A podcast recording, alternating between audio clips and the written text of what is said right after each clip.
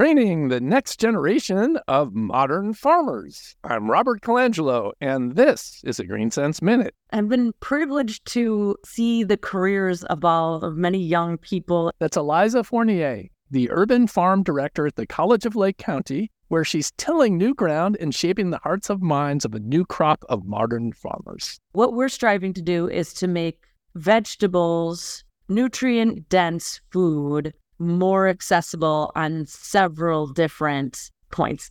So seeing how this work can heal people and bring people together is extraordinarily powerful and motivating. And it helps to improve the entire community. Innovation, the accessibility, and the heart that everybody at the college brings to this project has been extraordinarily inspiring. To learn more, visit greensenseshow.com. I'm Robert Colangelo for News Radio 105.9 WBBM.